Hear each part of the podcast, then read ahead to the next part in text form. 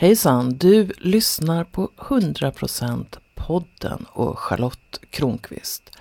Och vi har kommit till det 97 avsnittet på svenska.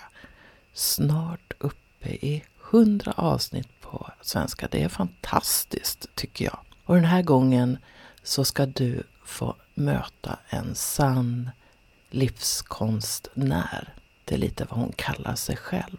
Och det blir ett djupt samtal som kommer att handla mycket om födelse och död och det som händer däremellan. Det vi brukar kalla livet. Jag mötte Susanne Wendt i somras i Vindarnas hus medan värmeböljan ännu pågick. Jag befinner mig i Vindarnas hus på Österlen tillsammans med Susanne Wendt som är livskonstnär. Vad kul att jag får komma hit! Ja, välkommen! Det är jättekul att du är här. Spännande. Livskonstnär? Ja, jag säger att jag är livskonstnär. Just idag säger jag det. Därför att jag har varit med om så många olika eh, resor i mitt liv. Eh, från att eh, vara en väldigt aktiv ung människa som jobbade fackligt och som lärare och lärarkandidat och engagerad i skolans tidning där jag skrev artiklar om allt möjligt från ta bort betygen till annat. Och sen en otroligt eh, fysisk människa. Jag älskade windsurfing och dans. Jag dansade bugg och rock'n'roll och ja, många olika fysiska liksom, aktiviteter. Och sen jobbade jag också jämt. Så på olika sätt för att få ihop pengar till mitt liv. Mina föräldrar var egenföretagare. Så det var liksom, man fick lära sig att jobba helt enkelt. Men var det konstnärskap redan då? Ja, jag tänker ju på det här med livskonstnär då, som jag sa att jag kallar mig. Och det är, alltså det är ju en konst att leva. Och det är det ju för alla människor. Så vi är ju alla livskonstnärer, eller hur? Så ja. det, är, det är inte bara jag. Nej. Men eftersom jag har ändrat mig, jag utbildade mig till, till lärare och sen så har jag bytt och gjort andra saker efter mitt lärarskap så att säga. Och eh, också har en stor familj med fem barn. Och det är ju en livskonst i sig att hantera en stor familj. Och få det att funka liksom. Och sen eh, vara engagerad globalt med eh, The Hunger Project som jag har varit, jobbat med under många år. Mitt engagemang för slutet på hunger tog mig ju till olika delar av världen. Och mitt intresse för globala frågor har alltid funnits. Och stort engagemang för människor som befinner sig i knepiga situationer och så. Så det har ju medfört att vi har haft många människor som har kommit till oss i familjen och, och bott i olika tidpunkter. Att vi har rest över hela världen. Att vi har eh, tillsammans då med min man, så vi träffades i det här The Hunger Project. Och det var ju också ett äventyr i sig. Att skapa en relation. Och skapa den 100 procent. Det var faktiskt en speciell historia med det. Han kunde inte förstå när jag sa till honom att jag står för vår relation till 100 procent. Han fattade inte vad jag menade först. Han tänkte 50? Ja, jag vet inte vad han tänkte, men han förstod inte det där. För att han hade ju också eh, till mig, han hade ju liksom tagit ställning för mig på ett sätt som ingen annan man hade gjort. Och det var det som gjorde honom intressant. För han bara ringde upp mig en kväll på kontoret och sa att jag har bestämt mig för dig. Och då hade inte vi ens pussats. Wow. Ja, det är lite speciellt. Ja. Så där var jag med luren, telefonlur var det ju på den tiden, i handen och stod som ett fån och undrade vad var det som hände. Liksom. Här är ingen människa att säga att han har bestämt sig för mig. Vad menar han liksom? det var jättekonstigt. Och sen dagen efter så, för jag höll på med en intensivutbildning till Ending Hunger Briefing Leader. Och det, då skulle man kunna ge en kort intensiv information till viktiga personer så att de skulle fatta vad det slutet på hunger handlar om. Liksom. Äh, Även till grupper. Så att då ringer han och säger detta och jag står där och jag hade alla möjliga små skoja datings i Stockholm och var ute mycket i svängen och sådär också när jag inte jobbade då. Så att det var väldigt spännande och så då kom han till mig med rosor, choklad och en deklaration där han hade skrivit vad han stod för i vår relation. Han stod för att vara källan till kärlek, till glädje, till äventyr, till utmanande skrev han också med som en ingrediens. Ja, det var, jag har fortfarande kvar den deklarationen som han skrev då till mig. Men jag var ju lite grann i chock efter att ha fått det här, för det blev så starkt. Jag tänker att det är väldigt osvenskt. Ja, men han är inte svensk heller. Han är ju nog en global människa. Jag tror jag. Global. Och så blev det ni? Ja, och sen så var jag tvungen, då fick jag ju, vi hade eftersom vi inte ens hade, vi hade jobbat ihop under ett år, så jag, vi hade haft väldigt roligt tillsammans. Så det var ju någonting som han hade fattat, att den här tjejen kan man ha kul med. Så då eh, fick jag ju lov att prova honom ett tag. Men det var inte så länge egentligen. Jag provade honom några veckor och sen bestämde jag mig. Så blev vi ihop. Så flyttade han hem till mig och sen fem barn senare, 33 års äktenskap. Och många olika, alltså många olika nålsögon som vi har gått igenom kan man väl säga. Ja, Minna frågade mig häromdagen, mamma, vad menar du med det där med nålsöga? Det tyckte jag var en väldigt spännande fråga, så jag började tänka lite på... Mm, ja, vad menar du? vad menar jag med det egentligen? Jo, men då tänker jag att i en relation så möter man ju på sig själv på olika sätt speglat i den andra såklart. Men vi har alltid, både han och jag, tagit oss igenom våra egna grejer och mötts tillsammans och kunnat stödja varandra i den processen. Och det tror jag har gjort också att vi har kunnat stanna kvar i relationen. Att vi har vågat liksom titta efter. Vad är det som pågår här? Liksom. Ja, det, det som ju är ganska vanligt att man gör är att man projicerar ut sitt eget på den andra och så blir den dum och knäpp och ja, alla möjliga saker. Men här har ni liksom hämtat hem er själva och ja. tagit något slags vuxenansvar. Ja. Och det är mycket tillbaka till Hungerprojektet var ju ett fantastiskt projekt därför att från början var det så att man tog, fick ta ställning för slutet på hunger. Och jobbet var att få så många som möjligt att ta ställning för det här problemet. Och titta efter vad kan jag själv bidra med? Vad kan jag göra från min plats i världen? Så det var inte det att ja, men nu ska jag hjälpa någon där, utan det var liksom vad, vad kan verkligen jag göra? Hur kan jag bidra? Och det, hela det sättet att agera på, att stå för sig själv, ta ställning för sitt eget liv, ta ansvar för sina handlingar, det präglar ju också vilken relation du får Ja, jag skulle vilja säga att, att det handlar om att vara vuxen.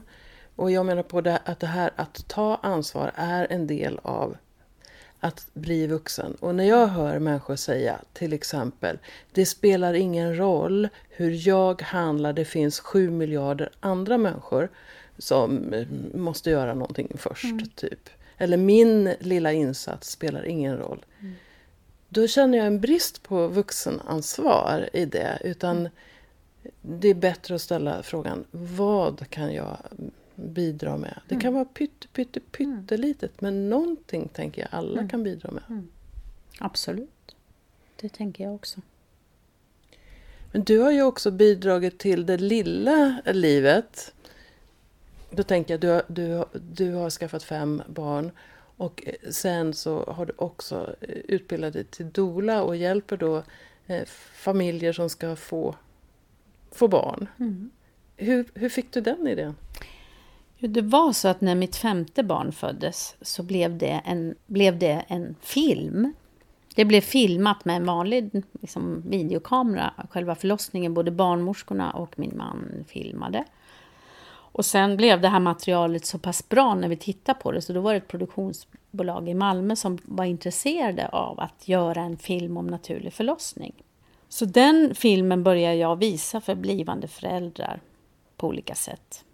Och sen så var Film i Skåne också engagerad. Så att SVT köpte, UR köpte rätt att visa en del av den här filmen på, på tv. Så den har ju gått på tv tillsammans med Gudrun Schymans inklipp på hennes första förlossning. Men min var ju en hemförlossning så det var ju annorlunda.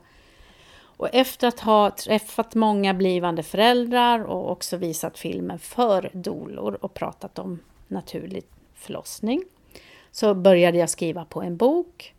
Och jag tänkte jag måste ju gå någon slags officiell också doula-utbildning för det kan ju vara väldigt bra att ha.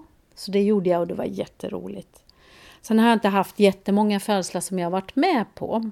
För att jag blev ju drabbad av cancer 2015. Så det har varit lite... Alltså under den tiden som jag egentligen hade fått klart min doula-utbildning så kunde jag inte ta så många uppdrag som jag egentligen ville.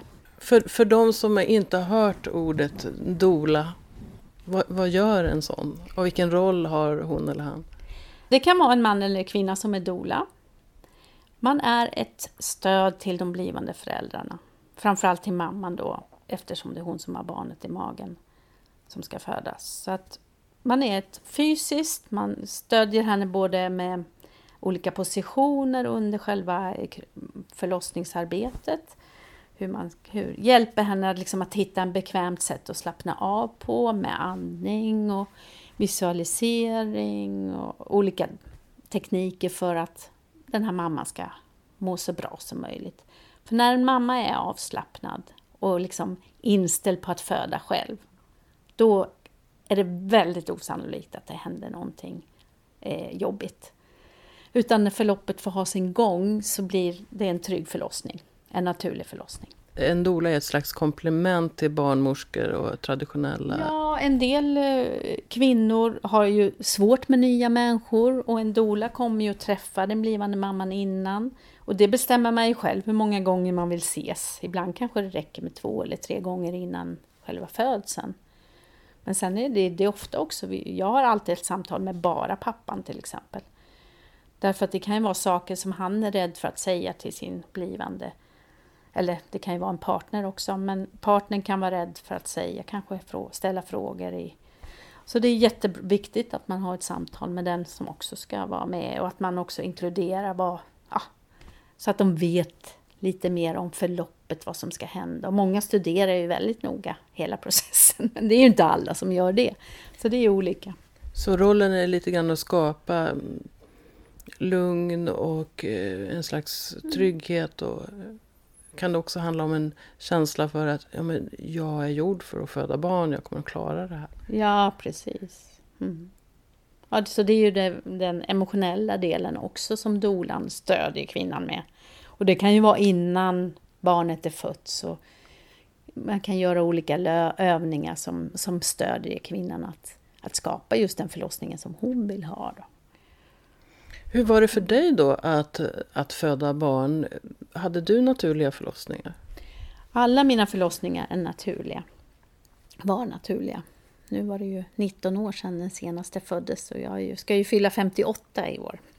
Så att det kommer lite grann ur en egen erfarenhet som du sen ville kunna bidra till att förmedla vidare till andra? Eller? Ja, det naturliga förloppet. Jag, har alltid, jag har aldrig, hade aldrig legat på sjukhus eh, när jag skulle föda barn och det kändes, jag är väldigt obekväm i sjukhusmiljön. Jag tycker inte om den, jag tycker den är steril och opersonlig oftast. Och, och eh, man kan ju ha tur och träffa fantastiska sköterskor och läkare. Men man kan också hamna i stress och ja, skräck och allt möjligt på ett sjukhus. Och därför så tycker jag att vi borde ha mycket mindre och, och eh, trevligare hemmiljö-liknande förlossningsställen, födslokliniker mer som man har på vissa ställen i världen. Så man slipper det här stora opersonliga. Jag har haft mycket tankar om det här sen jag blev mamma 1985. Och då gick jag hos en kvinna som heter Kila Ljunggren som lärde mig att kroppen är till för att föda barn. Jag förstod hur muskulaturen funkade och så. För när jag var i sjätte månaden så tänkte jag, oh, men det här är någonting jag ska få ur min kropp. Jag fick panik. Och eh, då bestämde jag mig för att, att säga till dem på, på Södersjukhuset att ni får inte ta initiativ till att ge mig någon medicin, det ska jag göra själv. Så kom jag till Södersjukhuset och så sa, sa jag det här. Och då sa de, vem har du gått hos? Kila Ljunggren. Ah, okej, okay, då vet du vad du pratar om.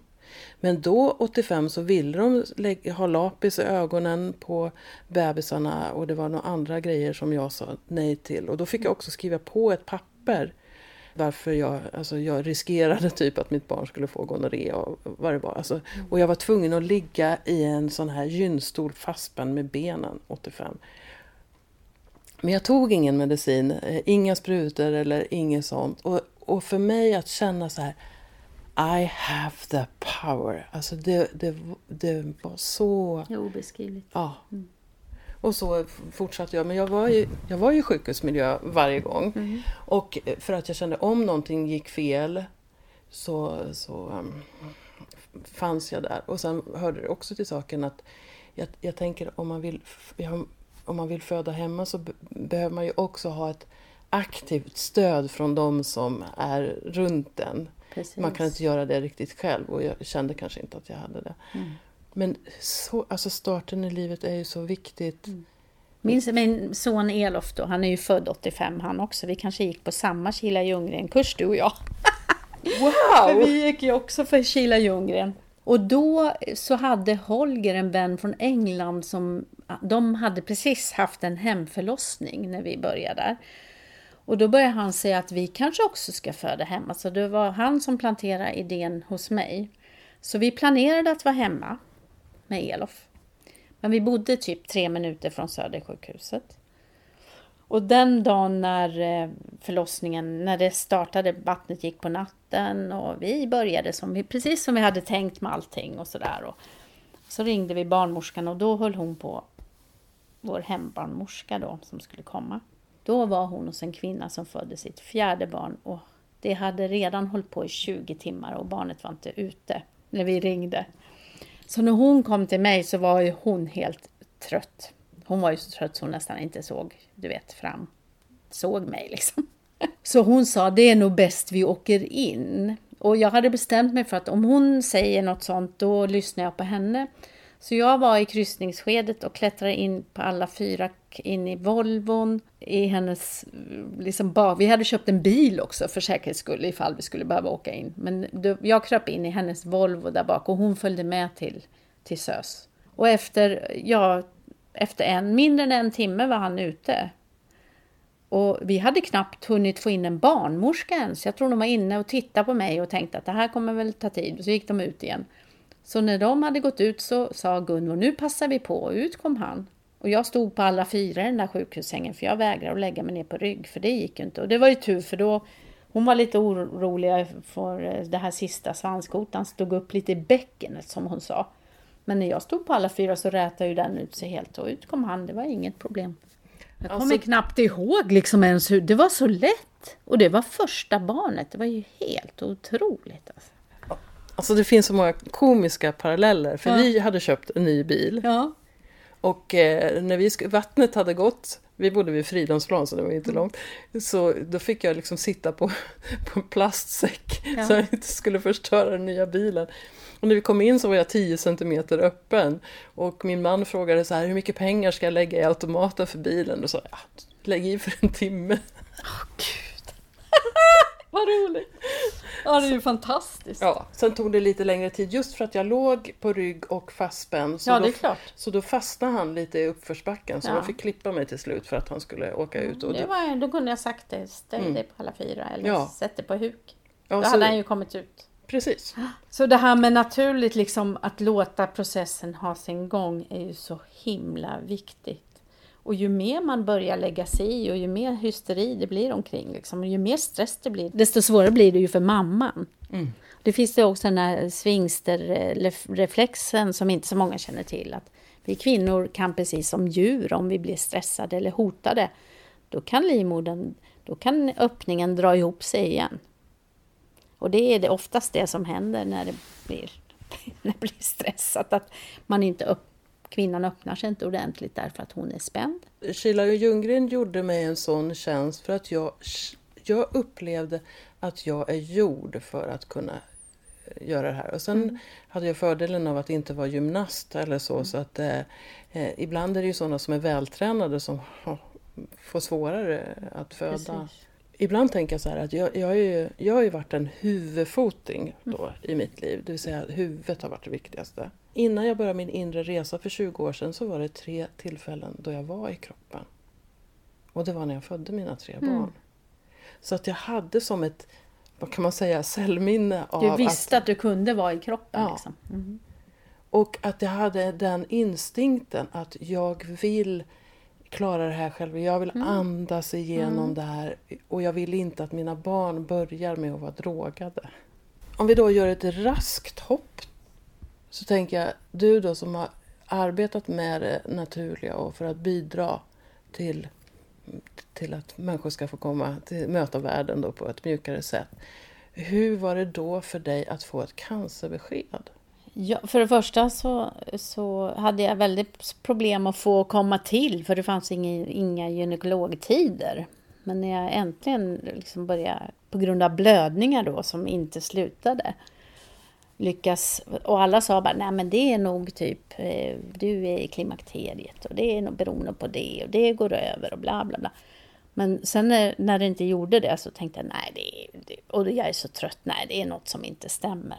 Så då fick jag äntligen en tid hos en vän som är gynekolog, hos hennes man som också är gynekolog i Lund. Och han sa direkt att det här ser inte bra ut. Och så, så efter, efter eh, en vecka tror jag det var så fick jag reda på att det var, att det var en, en eh, cancerförändring i livmoder. Livmodern eller nedanför livmodern. Mm. Och så det, det var ju som att de pratade om någon annan för jag har ju levt väldigt naturligt och äter naturligt och liksom inget... Egentligen, jag kunde inte förstå liksom vad det egentligen var svårt att förstå att det skulle komma liksom någonting. Också i livmodern, jag som har burit liksom fem barn i min livmoder. Och, men samtidigt så förstod jag att jag har, liksom, jag har gett väldigt mycket av mig själv till min familj. Och till min omgivning också på olika sätt. Och alltid liksom varit igång med olika grejer. Jag har gett mig själv väldigt lite tid till vila. Och att ta hand om bara mig. Säger, Så det gick upp för mig liksom, i, i samband med det här. säger du att, eh, att en orsak till att, att kroppen eh, skickar ut en signal, nu är det tid för dig Susanne att ta hand om dig? Ja, för mig det blev liksom nästan en så här eh, skrivet på näsan grej. Att eftersom det var i min livmoder nu så kändes det som att ja, men jag måste verkligen lyssna på mig. Lyssna på vad jag behöver. Och vad var det första du behövde? Det första, ja... Jag behövde verkligen vara i mitt eget rum. På något sätt. Och jag har liksom hela tiden lyckats sprida ut mig i alla andras rum på något sätt. Och det är ju väldigt lätt att säga kanske när, att man ska göra det när man har en stor familj. Men, men det är svårt att genomföra det om man inte verkligen är medveten om hur man sätter upp sitt liv. Det här att ha ett eget rum, är det metaforiskt? Ja, det är metaforiskt. Jag menar liksom att skapa sig en plats där jag är jag och inte en familj eller min relation eller mitt jobb eller någonting utan jag är jag här i det här rummet. Då tänker jag så här att å ena sidan behövde du göra det och å andra sidan så behövde du kanske hantera sjukdomsförloppet på något sätt. Mm. Precis. Hur, hur gjorde du Till att börja med var det faktiskt så att, att det var i i stadie 1B, den här cancern jag fick diagnostiserad. Och då sa jag att nu vill jag läka det här naturligt om det går. Så jag, eh, jag åkte med min dotter till Sri Lanka för en månads eh, ayurvedisk behandling. Och efter tre veckor där så mådde jag jättebra. Blödningarna slutade och eh, jag kände mig på topp. Och vi fortsatte att resa en och en halv månad till i Indien. Vi reste till Indien och hon och jag drog runt där, södra Indien. Och jag mådde jättebra hela tiden. Jag kände mig stark och glad och på spår och jag hade inga blödningar. Och, och det, ja, sen kom jag hem. Redan efter två veckor hemma så kom blödningarna tillbaka. Och jag hade ju bestämt också att jag skulle, mm, att jag skulle gå på kontroll när jag kom hem. Och då hade den växt lite grann, inte så mycket, men lite grann. Men det konstiga var att de kunde inte... De hade diagnos, från början var diagnosen att det var i livmodertappen. Men det, nu var det liksom flyttat till livmodern. På något sätt hade den liksom ändrat sig rikt, lite grann. Så att, eh, men ja, då blev jag opererad med sån här titthålsoperation då. Och det var ju inte så farligt stor operation då. De tog bort en de del tog av bort, livmodern? Ja, precis. De tog bort hela livmodern. Och, och, men de lät mig ha äggstockarna kvar. Men med facit i hand så skulle de ju ha tagit bort dem därför att det kom tillbaka på vänster sida 2017. Så förra året var jag tvungen att göra en ännu större operation och sen blev jag tvungen att göra cellgiftsbehandling också under hela sommaren. Så att det blev ju en längre resa med det här kanske än jag hade behövt från början. Men det vet man ju inte heller. kan man inte veta. Det här med att du, du började med en, vad ska man säga, självläkande attityd Mm. och, och det funkade när du var i ditt eget rum tillsammans med din dotter. Men sen när du kommer till det här rummet där alla andra finns så... Nej, jag vet inte varför. Det finns ju ingen förklaring till det riktigt. För att jag, jag tyckte ju att jag fortsatte ta hand om mig och sådär. Och sen, men, och sen var jag, jag kände mig ju frisk 2016. Eh, och då föddes också mitt första barnbarn. Men 2017 när cancern kom tillbaka då, då eh, bestämde jag mig också för att jag skulle gå till en kinesisk läkare. Så att jag har gjort också självläkningsmetoder. Jag har använt moxa, bland annat värmt på olika punkter på kroppen. Jag beställde en kinesisk örtmedicin som jag fick under cellgiftsbehandlingen för att dämpa de här negativa effekterna som, som man kan få av cellgift. Och det fungerar jättebra för mig. Så att jag tycker ändå att jag klarade av liksom den här jobbiga tiden rätt så bra, även om det var fruktansvärt jobbigt. Och, du som har gjort så mycket för att göra saker på ett naturligt sätt och du började med självläkning. Hur var det då att liksom underkasta dig, eh, surrender, till, till en skolmedicinsk behandling? Hur, hur var det för dig? Ja, på något sätt så var det ju skönt eftersom jag kände det att de här personerna jag träffade, min gynekolog och min med operatör, läkare var fantastiska. Och jag fick väldigt stort förtroende för dem. Och det kändes jätteskönt. Liksom jag, visste, jag kände att jag var i goda händer. Liksom. Sen var, ju, var det ju en lång process för att det här, de skulle ju övertyga mig om att jag skulle ta cellgift. Och för mig att ta in sånt gift i kroppen, jag hade väldigt motstånd mot det. Så jag tänkte i många, många vänder innan jag bestämde mig för att ja, men det här ska jag göra. Men de lyckas övertyga mig om i alla fall att just med den här cancern så är den här cellgiftsbehandlingen väldigt effektiv och har bra resultat på att få bort cancern helt enkelt.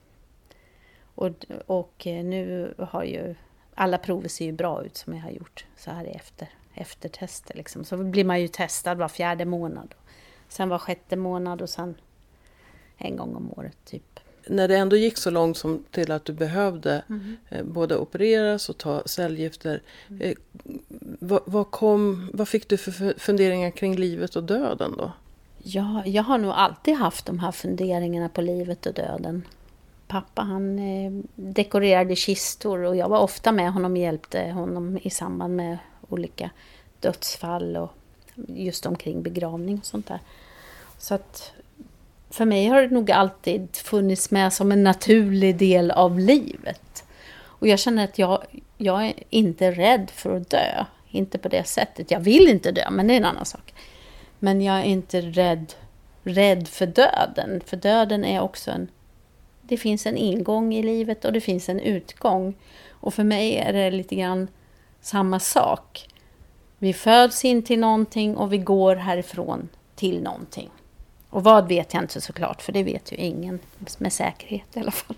Det finns ju tankar om det, men jag tycker det kan vara... Det är också spännande, när det är dags så är det dags. Och då är det väl så liksom. Det viktiga är ju... Som livskonstnär vill man ju leva 100% och fullt ut, eller hur? Ja, Så och, det är ju det liksom. ja, och, Och och då är nu, döden en del av det. Jag menar om du ska gå och vara rädd och oroa dig hela tiden, hur ska du då kunna leva liksom fullt ut? Det går ju inte. Det går inte. Då är du uppe i huvudet och går och oroar dig och tänker åh, tänk om det händer och tänk om det... Det funkar inte. Så har, har, har någonting hänt med ditt förhållande till livet av att ändå vara i skuggan där? Ja, det tror jag. Alltså jag känner att det är, jag är så tacksam för Alltså det enklaste är det vackraste. Liksom sitta med en människa och vara närvarande. Eller vara till, alltså, bli berörd. Vara i naturen. Liksom allt det här fysiska också. Känna vinden på huden. Kunna hoppa ner i havet. Titta på mina blommor i trädgården. Alltså plocka de här kryddorna, laga den här maten. Det är så många olika aspekter av livet. Det enkla livet som är så vackert, tycker jag. Så för mig blir det så starkt. Liksom. Det, det är så viktigt. Jag vet inte om det var svar på jo, det... överhuvudtaget. Men... Mm. Jag känner själv allt mer tacksamhet för varje dag som går. Och mm, jag, pratar, jag försöker möta livet med lekfullhet. Mm. Och jag brukar tala om a state of wonder, att vara mm. förundrad mm. över. Precis. Wow, vi hittade det här stället i Mälarhusen i natt. Det bara dök upp. Oj. Vad roligt. Som igår då till exempel. Eller bara se den här fina salladen som du hade gjort. Oh, mm. Här sitter vi under en kastanj och det kommer en fönvind. Wow! Mm. Vattnet här ute är 25 grader, har aldrig hänt. Liksom. Att vara förundrad, det, mm. Eh, och, och det att vara mm. här och nu i livet. Jag skulle hinna med en tråd till. Mm. Och vi befinner oss då på det som, eh, som du kallar, ni kallar för vindarnas hus. Och vi sitter i ett en 21 meter lång byggnad och när jag tittar ut så ser jag ett hus som ligger i vinkel då som är tror jag 80 kvadratmeter eller något sånt. Och där, där just nu din man har en utställning men där du ibland tar emot andra människor och ordnar kurser och så. Och om jag minns det rätt så bjuder du ibland dit kloka kvinnor. Mm. Kan du inte säga någonting om de här kloka kvinnorna? Ja, det är så spännande. Det finns 13 eh, ursprungsbefolkningskvinnor som har träffats under ett antal år. Eh, som har rådgivande status i FN också, som kallas för grandmothers. Och runt om de här kvinnorna så finns det alltså grandmothers circles. Som är då eh, som ringar på vattnet kan man säga. Och vi har haft några maoris här från Nya Zeeland. Vi har haft en eh, indian från Kanada här. Och vi har haft en eh, kvinna från Hawaii. Sen har vi också haft nordiska vänner här som jobbar med det här.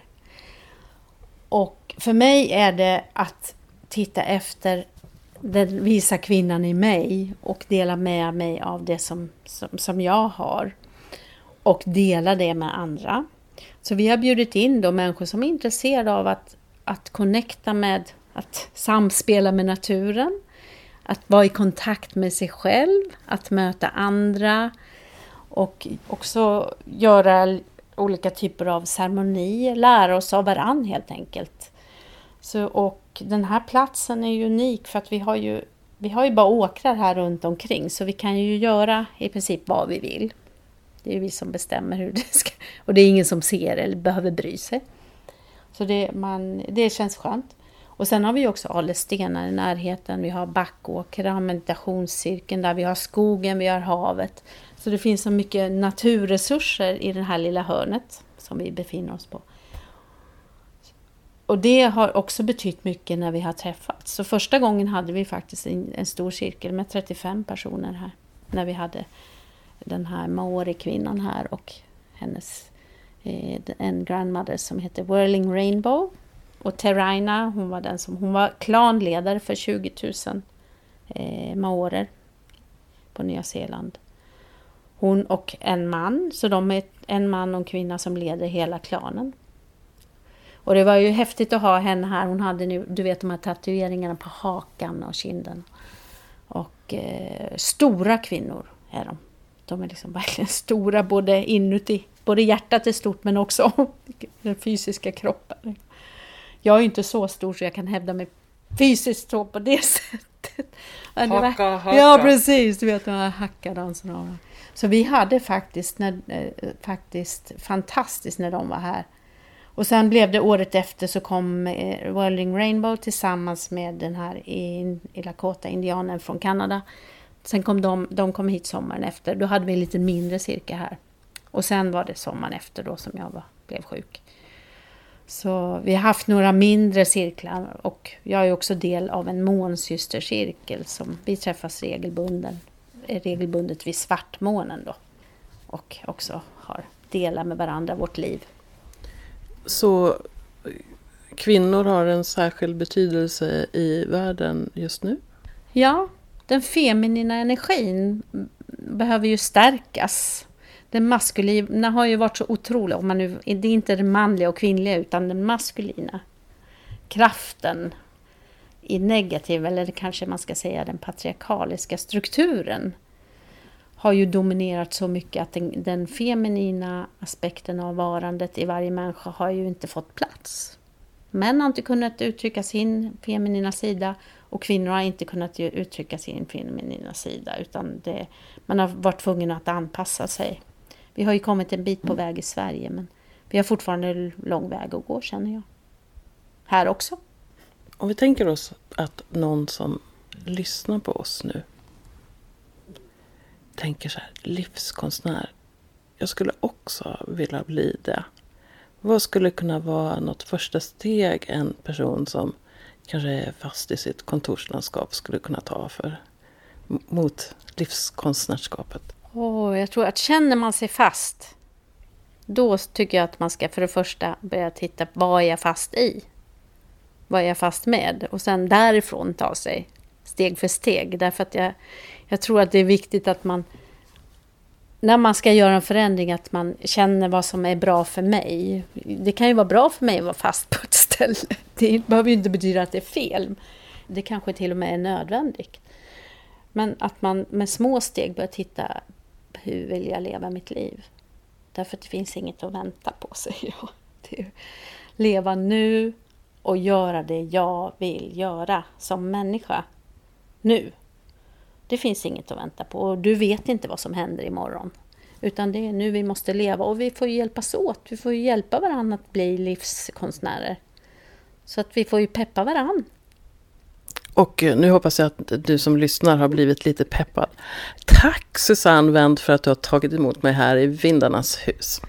Ja, tack Charlotte. Nu vill jag ge dig en kram. Tack för att du kom hit. Det är fantastiskt. Ja, vad skulle du behöva göra just nu, idag? Hur vill du leva ditt liv? Hur mycket vill du uppleva det? Och händer det att du är rädd för döden? Det finns mycket att reflektera över efter att ha lyssnat på det här samtalet med Susanne Wendt. Och jag är så tacksam att jag fick den här stunden med henne på Vindarnas hus. 100% podden, ja det är ju ett viktigt projekt för mig. Och du kan tipsa om andra 100%are eller stödja mig till exempel genom att swisha ett bidrag till 070 322 42 42 070 322 42 42. Och just nu är det ju mycket lekfull tantra i mitt liv. Boken kommer snart, snart, snart att möta dig och andra. Och jag har också bestämt att starta en parkurs, lekfull tantra. Den första sker i vår och det är redan många som är intresserade. Så gå gärna in på min hemsida charlottekronqvist.org och titta där så ser du vad jag erbjuder.